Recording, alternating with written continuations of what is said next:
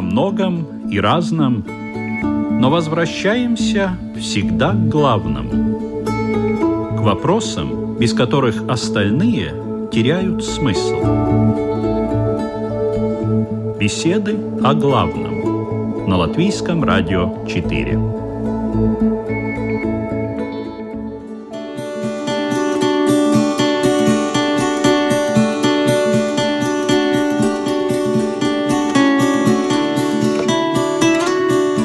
Это программа «Беседы о главном», подготовленная Латвийским радио 4. У микрофона ведущая Людмила Вавинска. Здравствуйте.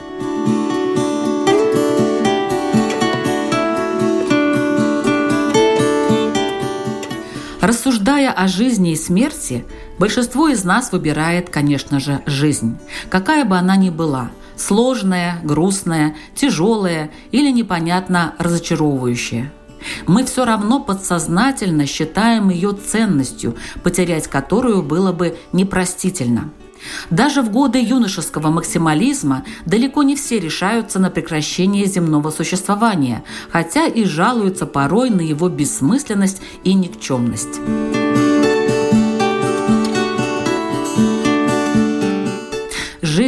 Это без сомнения ценность. Но почему же большинство религий так часто апеллируют именно к смерти, как к чему-то не просто неизбежному, но желаемому? А в некоторых религиях прямо говорится, что земная жизнь есть лишь подготовка к жизни загробной. Впрочем, справедливости ради надо сказать, что рая на земле никто не обещает, а вот ад возможен. И тот, кто пройдет с достоинством через эти тернии, тому и будут доступны потом райские наслаждения. Однако иногда, еще и не вступив как следует в эти тернии, человек говорит «я хочу покончить счеты с жизнью». И не страшит его ни отсутствие в будущем обещанного рая, ни адские мучения – так решает человек под действием сильных эмоций и не задумывается, поверьте, не думает он серьезно о том, зачем ему жить здесь и сейчас. А ведь для этого есть весомые причины, которые, я надеюсь, озвучат мои сегодняшние гости. Равин Исраиль Айзеншарф. Добрый день. И буддист Игорь Домнин. Добрый день. Итак, тема бесед о главном «Зачем мне сейчас жизнь?» И мы начинаем. Как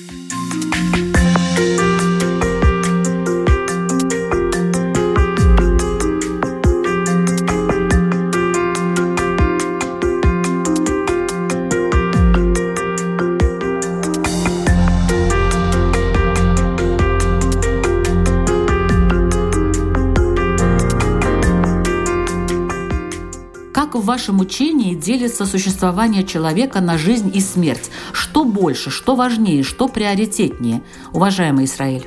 В иудаизме акцент делается на жизни здесь и сейчас. То есть посмертное существование предполагается, но оно не определяет или не должно определять э, в конечном счете поступки человека. А определяются они этичностью в настоящий момент и возможными последствиями для окружающих, для природы, для самого себя, для души, для Бога и так далее. То есть в конечном счете ценность жизни определяется этичностью в каждый отдельно взятый момент. И соображения этики касаются и отношений человека со своей душой, и со своим телом, и со своими близкими и так далее. То есть это всеобъемлющее понятие. Таким образом, вот это дихотомия, это трагическое противопоставление жизни и смерти, оно уходит.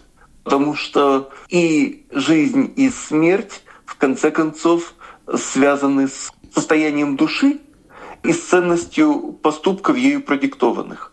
Вот и все. Поэтому вопрос, что считать жизнью, это тоже биологическая жизнь, это только частный случай. Очень важный, но частный. Поэтому оценка нашей жизни происходит и относительно событий окружающей жизни, окружающей действительности и относительно вечности в том смысле, в каком мы ее понимаем. В буддизме также? В буддизме и так же, и не так же. Потому что в буддизме, конечно же, говорится о том, что наиболее важно это является жизнь.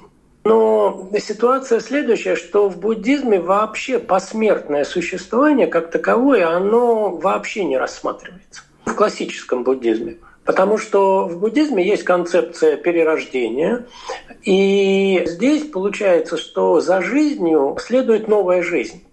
И смерть – это только процесс перехода из одной жизни в другую жизнь. Конечно, в более есть течение в буддизме, тибетский буддизм, и там есть такое посмертное состояние Бардо, которое существует какое-то определенное время. Но это отдельный буддизм, там надо отдельно рассматривать. А я, как последователь классического буддизма, я придерживаюсь вот именно этой теории, что смерть — это только достаточно кратковременный процесс перехода из одной жизни в другую жизнь.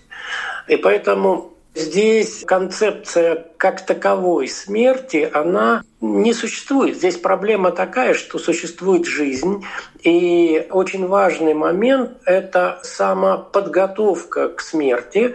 И момент вот это вот э, короткого времени перед смертью. Это очень важно для того, чтобы прийти к новой жизни, и в каком состоянии человек умирает, он приходит в таком же состоянии в новую жизнь и строит свою новую жизнь, исходя из того, как происходила следующая жизнь.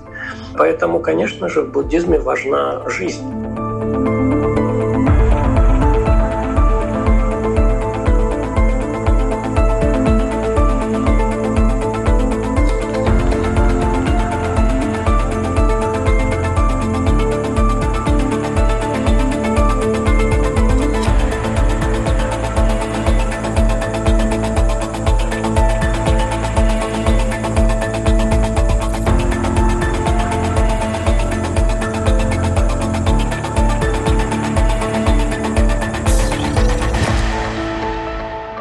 А каков смысл жизни вообще во всем ее разнообразии на планете Земля? Я не говорю даже о человеке, тут э, вообще все сложно, но существует огромное количество живых существ, которые прекрасно себя чувствуют и совершенно не задумываются о смерти, продолжают себя через поколения. В чем смысл? Вот есть ли какие-то понятия в вашей религии о том, что вообще несет в себе жизнь? Зачем это надо?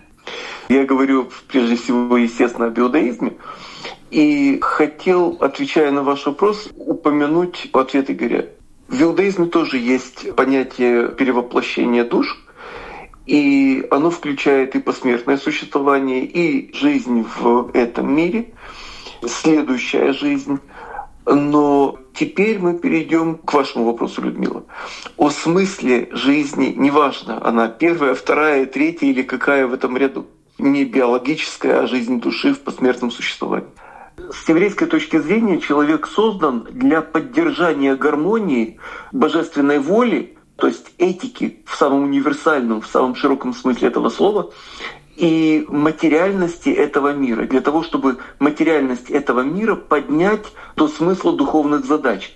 То есть для того, чтобы обеспечить самое благоприятное взаимодействие между очень разными стихиями, началами, усилиями, концепциями и так далее.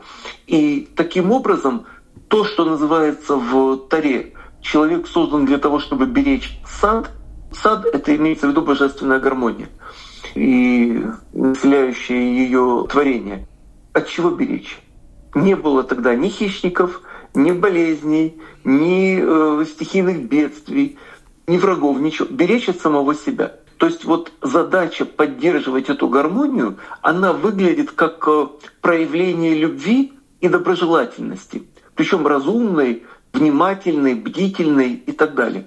Таким образом, мы приходим к пониманию любви как э, всеобъемлющего начала, которое может выражаться и через строгость, и через взыскательность и так далее. Но в конечном счете она ведет к наиболее полному раскрытию потенциала каждого из творений, таким образом, чтобы это не мешало другому. Вот это задача человека вообще и еврея в частности, который эту задачу осознает как э, ведущую для себя, как для миссии партнера самого Творца, партнера Бога, младшего партнера, разумеется, но партнера, в котором есть божественная искра, божественная воля, и божественное проведение.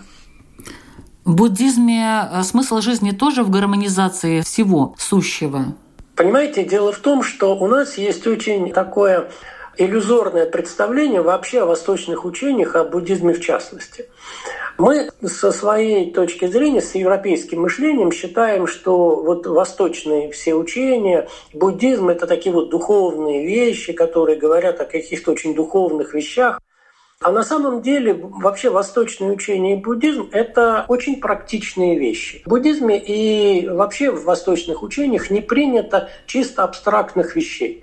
То есть и когда мы говорим или спрашиваем какого-нибудь буддийского учителя о смысле жизни, он вообще не понимает, о чем идет речь.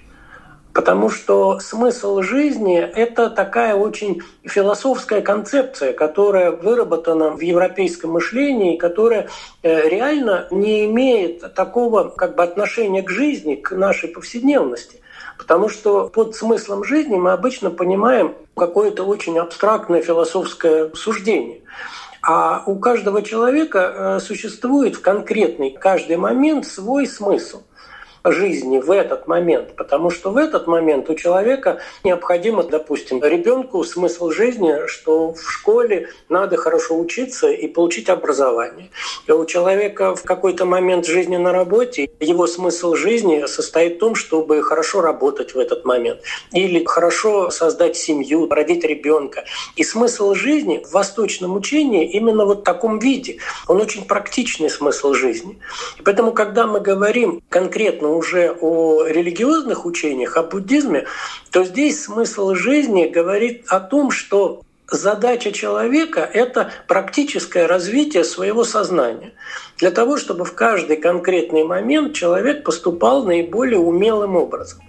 Буддизм – это индивидуалистическое учение, поэтому здесь говорится всегда о развитии самого человека. И через человека потом трансляция идет на окружающий мир – и э, с точки зрения буддизма мир – это естественное развитие событий, последовательно движущих друг за другом. То есть смысл того, что причина рождает следствие. То есть каждое событие является причиной для последующих событий. И такая цепочка причинно-следственных связей и формирует нашу окружающую действительность, окружающий мир.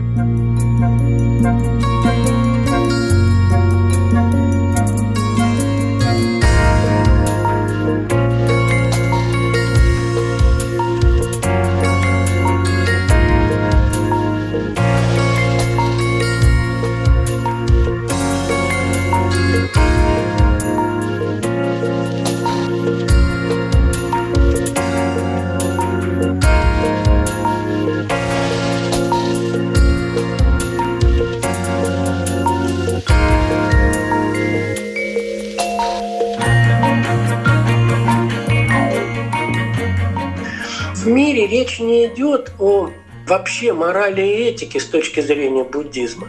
Здесь идет о естественном движении мира, естественном развитии мира. А человек в данном случае, он должен развивать свое сознание для того, чтобы понять, как существует мир, увидеть эти причинно-следственные цепочки, для того, чтобы наиболее адекватно существовать в этом мире – и, наверное, вот в этом и является такое вот, с нашей точки зрения, когда мы посмотрим на буддизм, вот именно философское значение буддийской религии. То есть развитие личности каждый конкретный момент для того, чтобы адекватно существовать в этом мире, а в лучшем случае еще и выйти за пределы этого мира у меня сразу возникают два вопроса. Один вопрос к Равину. Если мы уже тут созданы для того, чтобы гармонизировать все вокруг, то что же делает человек на самом деле? Это в нем уже заложено, или он чего-то не понимает, или он не хочет чего-то понимать. Почему так происходит? И второй вопрос будет буддисту насчет того, что если у нас смысл жизни вот в таких маленьких э, вещах, которые происходят у нас конкретно, то этот смысл очень легко потерять. Я хотел создать хорошую семью, у меня не получилось. Все, до свидания, жизнь кончена. Я хотел научиться тому-то, у меня не получилось. Я хотел достичь чего-то, у меня не получилось. Все, жизнь кончена. Как бы помельчали цели у нас, получается. Пожалуйста, уважаемый Равин, вы ответьте на ваш вопрос про гармонизацию. Отвечая на вопрос, я хотел просто упомянуть. Мне очень понравилось то, что Игорь сказал. Я, честно говоря, не увидел противоречия с иудаизмом в этом смысле. Гармонизация как способ проявить потенциал с лучшей точки зрения каждого из творений их взаимодействие, раскрытие этого потенциала происходит на разных уровнях, в разном возрасте, естественно, в разных ситуациях по-своему. Мы же не можем спасти Вселенную в голливудском э, понимании. Но в каждый отдельно взятый момент мы делаем то, что от нас зависит, для того, чтобы раскрыть ну, кто как это называет, присутствие Бога, собственный потенциал в хорошем смысле слова и так далее.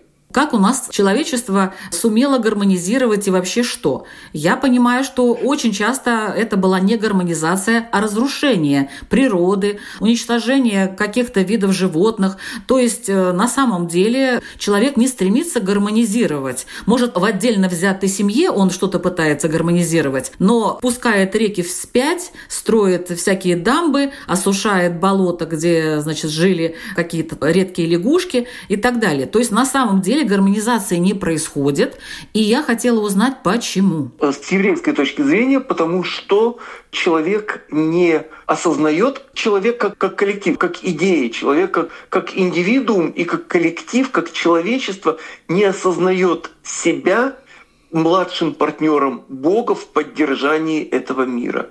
И тогда, если я не думаю о Боге, о душе, о принципах, неважно, даже если человек не формулирует это в теологической терминологии. С точки зрения этики, с точки зрения философии, если человек отрывает свой фокус внимания от общих задач и видение себя как части общей задачи, он противопоставляет себя и свои усилия всему окружающему миру. И тогда его жизнь превращается в борьбу за свой интерес – в войну со всеми остальными, где все средства хороши, и после меня хоть потоп, и мне не важно, что происходит, что там же в океане два острова мусорных величиной с Францию и так далее. Тогда вопросы экологии, то есть отношения к природе, вопросы социальные в отношении общества и так далее, в отношении себя, все это становится фрагментарным, разобщенным, противопоставленным друг другу, и жизнь человека превращается в борьбу за существование с точки зрения материальных благ. Вот эта сосредоточенность на собственных материальных благах происходит от э, того, что человек отказывается видеть себя в взаимодействии с окружающим.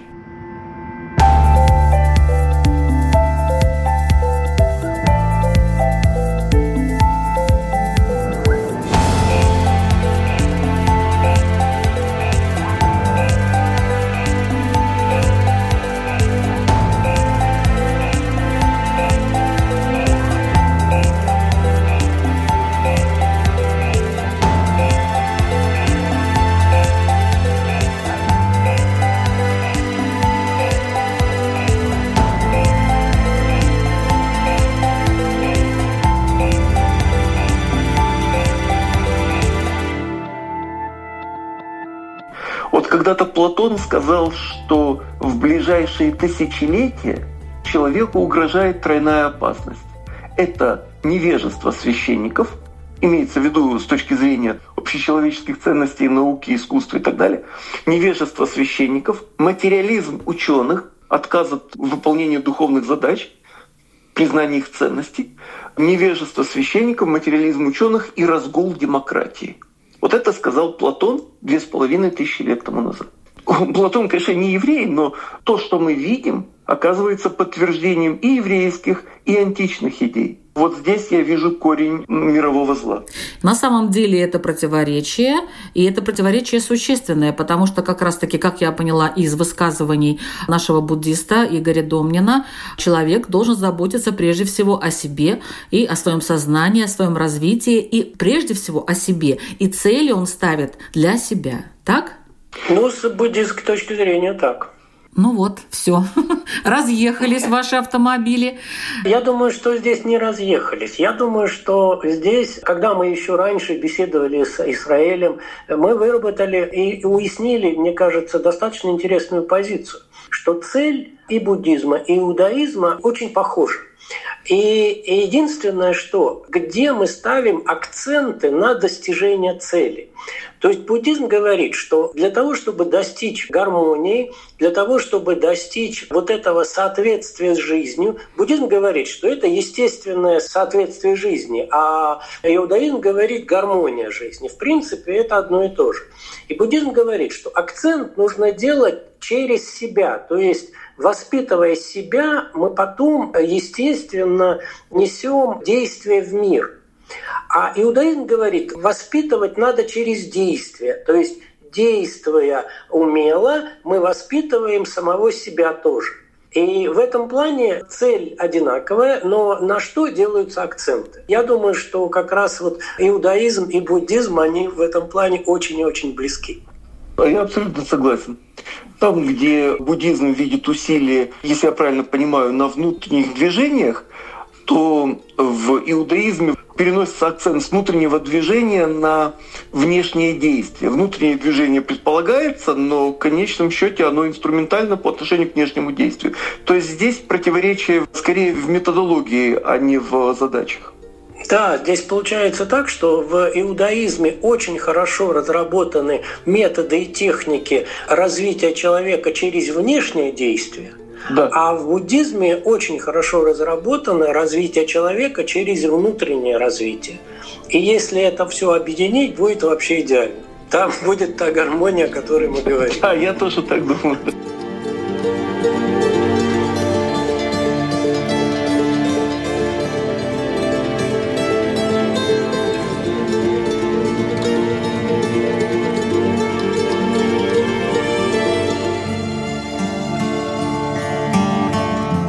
Напоминаю, что вы слушаете программу «Беседы о главном». Сегодня мы обсуждаем тему «Зачем нам сейчас жизнь?». И в обсуждении участвуют буддист Игорь Домнин и раввин Исраиль Азеншарф.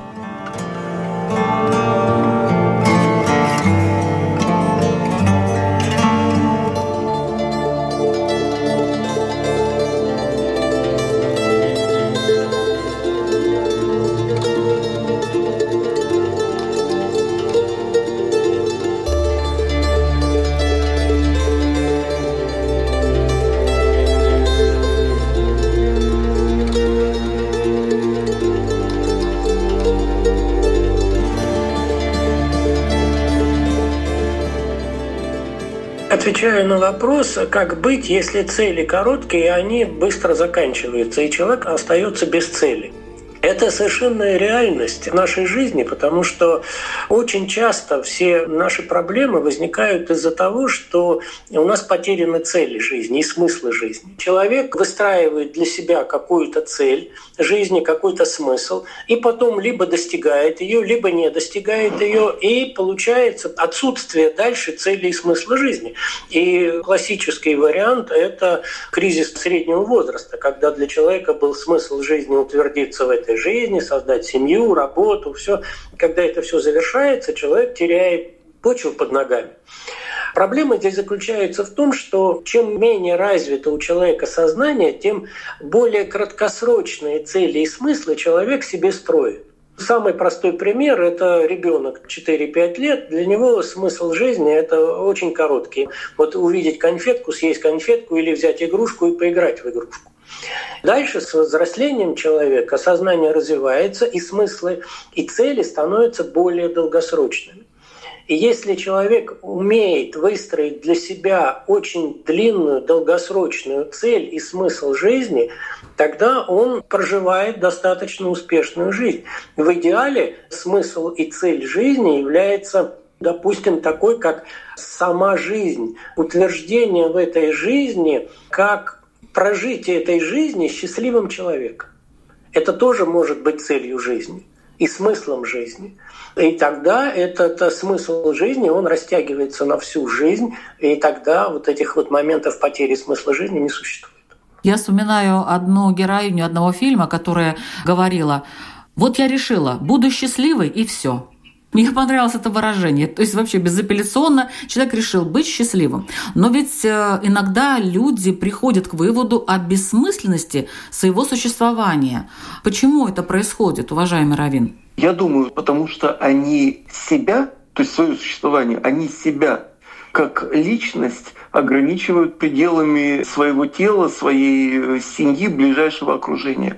То есть их уровень сознания достаточно узкий чем шире уровень сознания, чем шире уровень интересов, чем шире те понятия, которые человек включает в собственную личность, например, благо страны, благо человечества, всего сущего, природы, Бога и так далее, тем шире возможности для него быть счастливым, потому что ему не нужно приобретать для того, чтобы утвердиться в ощущении счастья. Он может отдавать. Он может отдавать себе, получая удовольствие, ценя себя как одно из творений, и может отдавать другому. И для того, чтобы понять, как быть счастливым, отдавая, сказано, что не делай другому то, что не хочешь, чтобы делали тебе. То есть полюби ближнего своего, потому что он как ты. И тогда, делая себе, мы радуемся, и делая другому, мы радуемся. Потому что с еврейской точки зрения Бог, который создал все сущее и создал нас, вложил в нас частицу себя как творческое доброе начало потенциал, который требует э, выхода. И если мы даем своему потенциалу, возможностям своей души, а у каждого свой потенциал, кто-то в производстве, кто-то в творчестве, кто-то еще в чем-то, может быть просто талантливо добрым человеком, без всяких дипломов и, и медалей.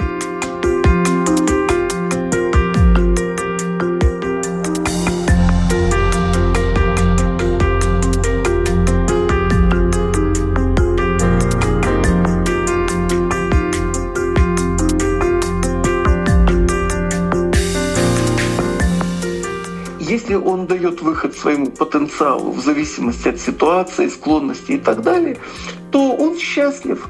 А если он испытывает э, грусть, тоску, печаль и несчастье, то он понимает, что в конце концов и это проходит как написано на кольце у царя Соломона было. И это проходит.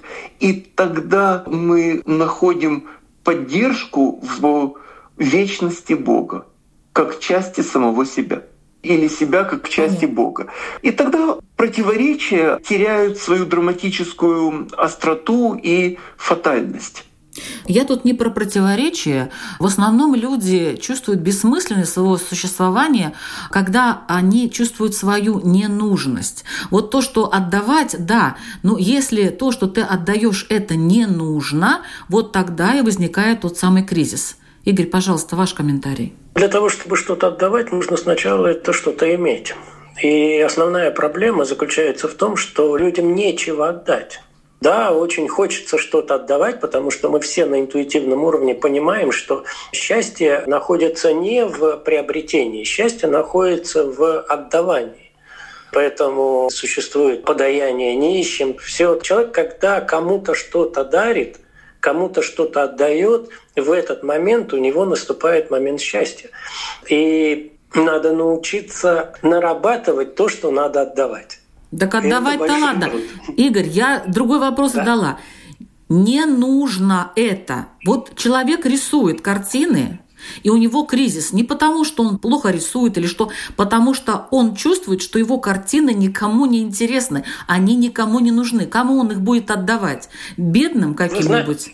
Вы знаете, я думаю, что если бы вам и мне сейчас дали бы картину Леонардо да Винчи, мы бы с вами с удовольствием ее взяли, правильно? Я как раз и говорю о том, что если человек рисует, и эти картины никому не нужны, значит, он плохо рисует. Значит, у него нет души в этой картине. Значит, надо развивать, во-первых, художественный талант, во-вторых, душевный талант, для того, чтобы эти картины стали востребованы. Отдается же ведь не материальная вещь дарится нематериальная вещь, потому что дарится всегда это вот духовная энергия. И поэтому надо в себе взращивать духовную энергию. Надо взращивать в себе вот эту духовную радость, духовное счастье. И когда с этим состоянием человек дарит другому человеку, то это уже даже не, независимо от того, это может быть совершеннейшая ерунда, но это будет востребовано. Израиль. Отдавать можно не только смысл жизни, можно найти в отдавании даже если современники или те, кому вот ты сейчас адресуешь это, не готовы это принять. У Ахматова есть такое «Моим стихам, как драгоценным вином, настанет свой черед». То есть это может быть адресовано и другим поколениям, и следующим, а может оно никогда не быть принятым. Но человек живет в режиме отдачи. Когда-то Кант ходил и сел фиалки вокруг Кенигсберга. До сих пор там самая высокая концентрация фиалок на планете Земля. То есть его современникам, я понимаю, это было все равно, выглядело чудачеством. Но тем не менее, он сделал то, чего другие не сделали. Каждый может сделать то, что не мешает как минимум другим, а как максимум помогает. Это может быть и люди, и цветы, и, и идеи, которые он записывает на табличках, обжигает и складывает. Все что угодно. То есть идей может быть много способов реализации, было бы желание.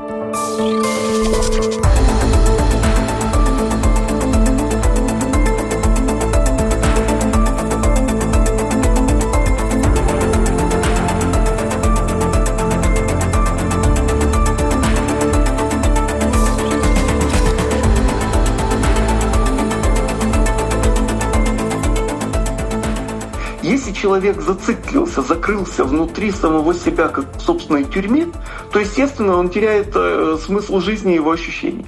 Если же он просто выйдет за пределы своего узенького материального «я», то он увидит, сколь многим он может помочь и как много хорошего его окружает, и как много доброты Бога, любящей доброты, активной доброты в том, что он продолжает получать и может отдавать.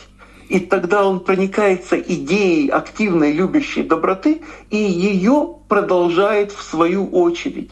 Таким образом, он приобретает смысл жизни и получает от этого удовольствие. А что вкладывается в понятие «жизнь» и почему ею надо дорожить? Я не хотела сформулировать вопрос так, что «а зачем же нам дорожить жизнью?» Как-то это уж совсем грустно. Но вот понятие «жизнь» и почему? Вот эти причины. Почему мы должны дорожить жизнью, если у нас впереди у буддистов огромное количество перевоплощений, у иудеев тоже, в общем-то, возможности какие-то есть после жизни. Почему мы должны дорожить ею здесь и сейчас? Ну, в буддизме говорится о том, что человеческая жизнь – это редчайшая возможность для развития сознания. Потому что, согласно буддийскому учению, существует шесть уровней миров, это э, ниже человека, это животные, ады, голодные духи, а выше человека это миры богов, там два или три уровня богов. А вот человеческое состояние самое идеальное состояние для развития сознания, потому что именно здесь находится баланс между страданиями, которые двигают нас к развитию, и возможностью к развитию. Поэтому человеческая жизнь – это очень такое благоприятное стечение обстоятельств, которое надо ценить каждое мгновение и пытаться развивать свое сознание, развивать свою человечность для того, чтобы выйти на более другие уровни миров. С еврейской точки зрения жизнь — это способ реализовать те возможности, которые у человека есть с точки зрения Бога так, чтобы доставить пользу и удовольствие и окружающим, и себе, и Богу. То есть это возможность реализовать теорию, с одной стороны, и поднять материю с другой стороны. И вот эта работа обладает самодостаточной ценностью, с какой бы стороны мы на нее не посмотрели. И ценность работы по соединению, по гармонизации, по любви, по духовности и так далее ценность этой работы и определяет ценность человеческой жизни. Потому что тогда мы под жизнью понимаем не только существование белковых тел, а понимаем еще и жизнь души, и ума, и, и эмоций и так далее. Но человек не ценит свою жизнь, не ценит свою душу. Посчитал, что фиаско он потерпел. Хотя один философ и литературовед в своем посте в социальных сетях высказал такую интересную мысль, что, допустим, самоубийство – это способ сохранения себя – Такая вот мысль есть. Но, тем не менее, что ждет э, самоубийцу за пределами жизни, что касается, скажем, иудаизма? Отношение к самоубийству неоднозначно. Потому что известны целый ряд случаев, когда самоубийство было этически оправданным. То есть оно было единственным способом избежать рабства, унижения души, тела, Бога и всего, или избежать предательства понятно, в особых случаях. В таких случаях, да, самоубийство оправдано. И в других случаях это просто считается затемнением рассудка. Самоубийство запрещено, потому что сказано в Таре «за вашу кровь я взыщу с вашей же головы». То есть самоубийство запрещено в первых же строках Торы. Но есть такая шутка, что самоубийство — это оправдание самых худших предположений своих врагов, подтверждение их правоты. То есть речь идет о том, что пока есть хоть какие-то возможности, то их надо использовать, а их пренебрежение оказывается нарушением воли Бога. То есть душа обладает потенциалом, который не может осуществить, и таким образом она мучается после самоубийства. Никак этически не мотивированного.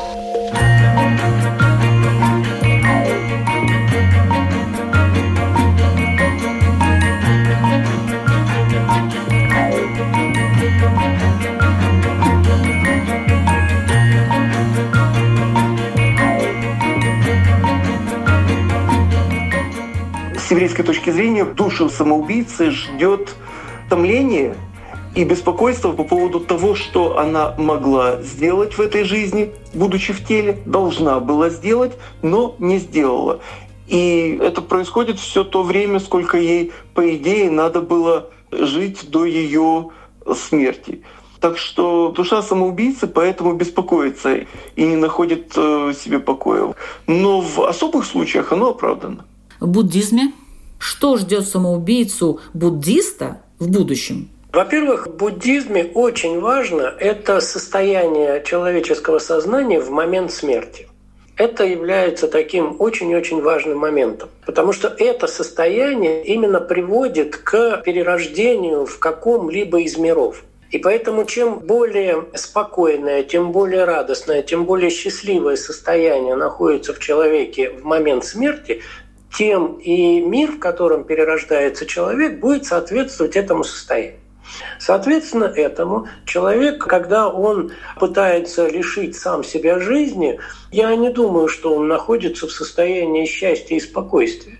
В основном это состояние как раз подавленности, злобы, э, состояние безысходности, состояние страдания очень великого. И поэтому человек, находящийся в этом состоянии, когда совершает самоубийство, он перерождается именно в мирах еще худших, чем те, которые привели его к желанию именно самоубийства.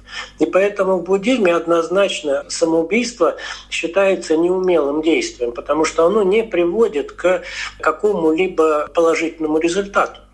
Единственный момент, когда возможно состояние самоубийства, это момент, когда человек полностью реализовал свои человеческие возможности и вышел за рамки всех негативных факторов. То есть человек достиг практически состояния Будды. То есть у него отсутствует вообще как возможность даже, как корни, такие негативные качества, как злоба, неведение, жадность, э, агрессия, тупость и тому подобное. И вот в этот момент тогда теоретически возможно состояние самоубийства, потому что тело, оно само по себе будет умирать. Но самоубийство уже не принятием каких-то стрельба из пистолета или ножом, а просто человек перестает тогда поддерживать существование своего материального тела. Но это исключительно редчайшие случаи, которые вообще могут быть, потому что человек, который достиг таких состояний, зачем ему тогда заниматься самоубийством? Поэтому в буддизме это 99,999% это исключительно негативное отношение.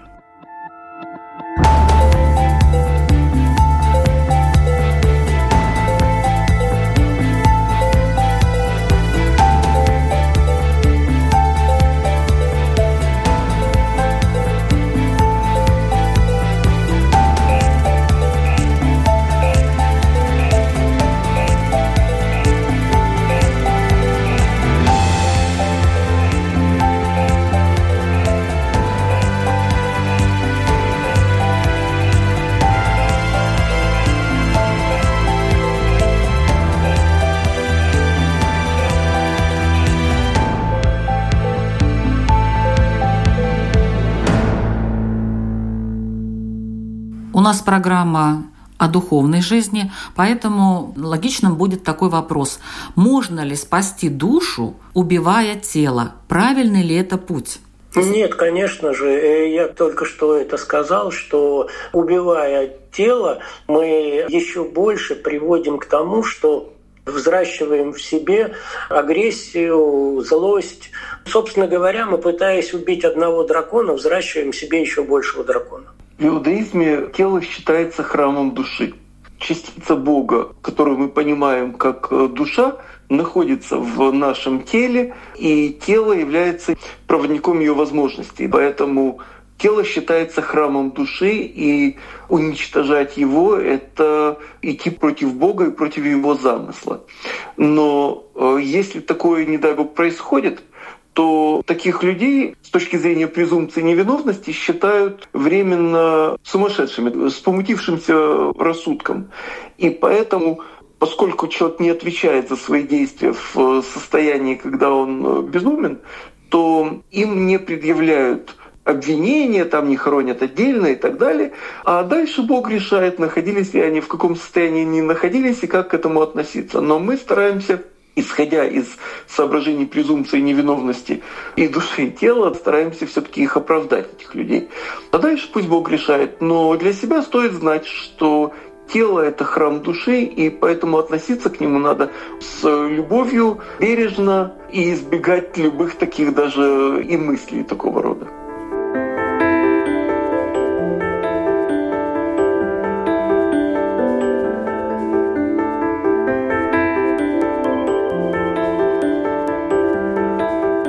Если человек находится в раздумьях на тему зачем я живу здесь и сейчас, то какие три главных вопроса, по вашему мнению, он должен себе задать, чтобы в конце концов понять, зачем он живет?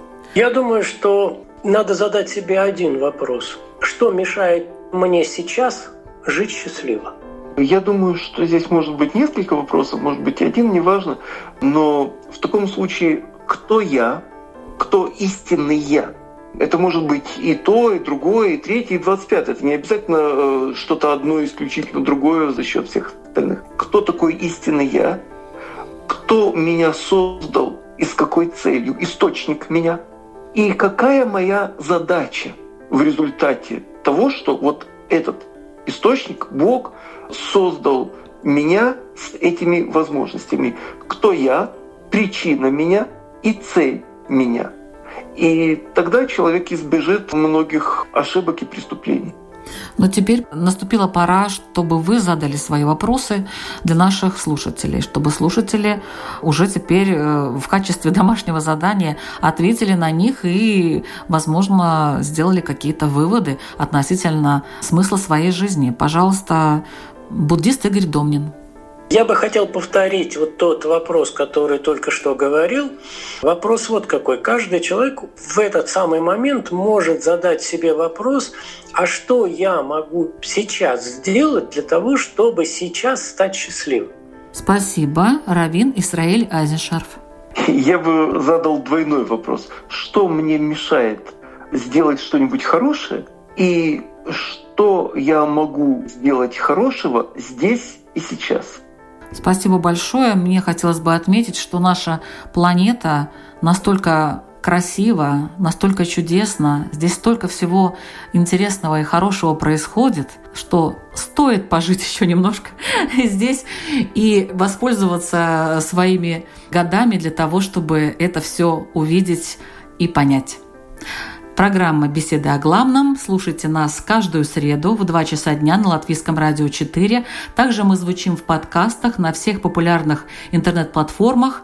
Слушайте, ставьте лайки, задавайте вопросы, спорьте, дискутируйте, участвуйте. Мы будем только рады. Ведущая Людмила Вавинска. Всего доброго.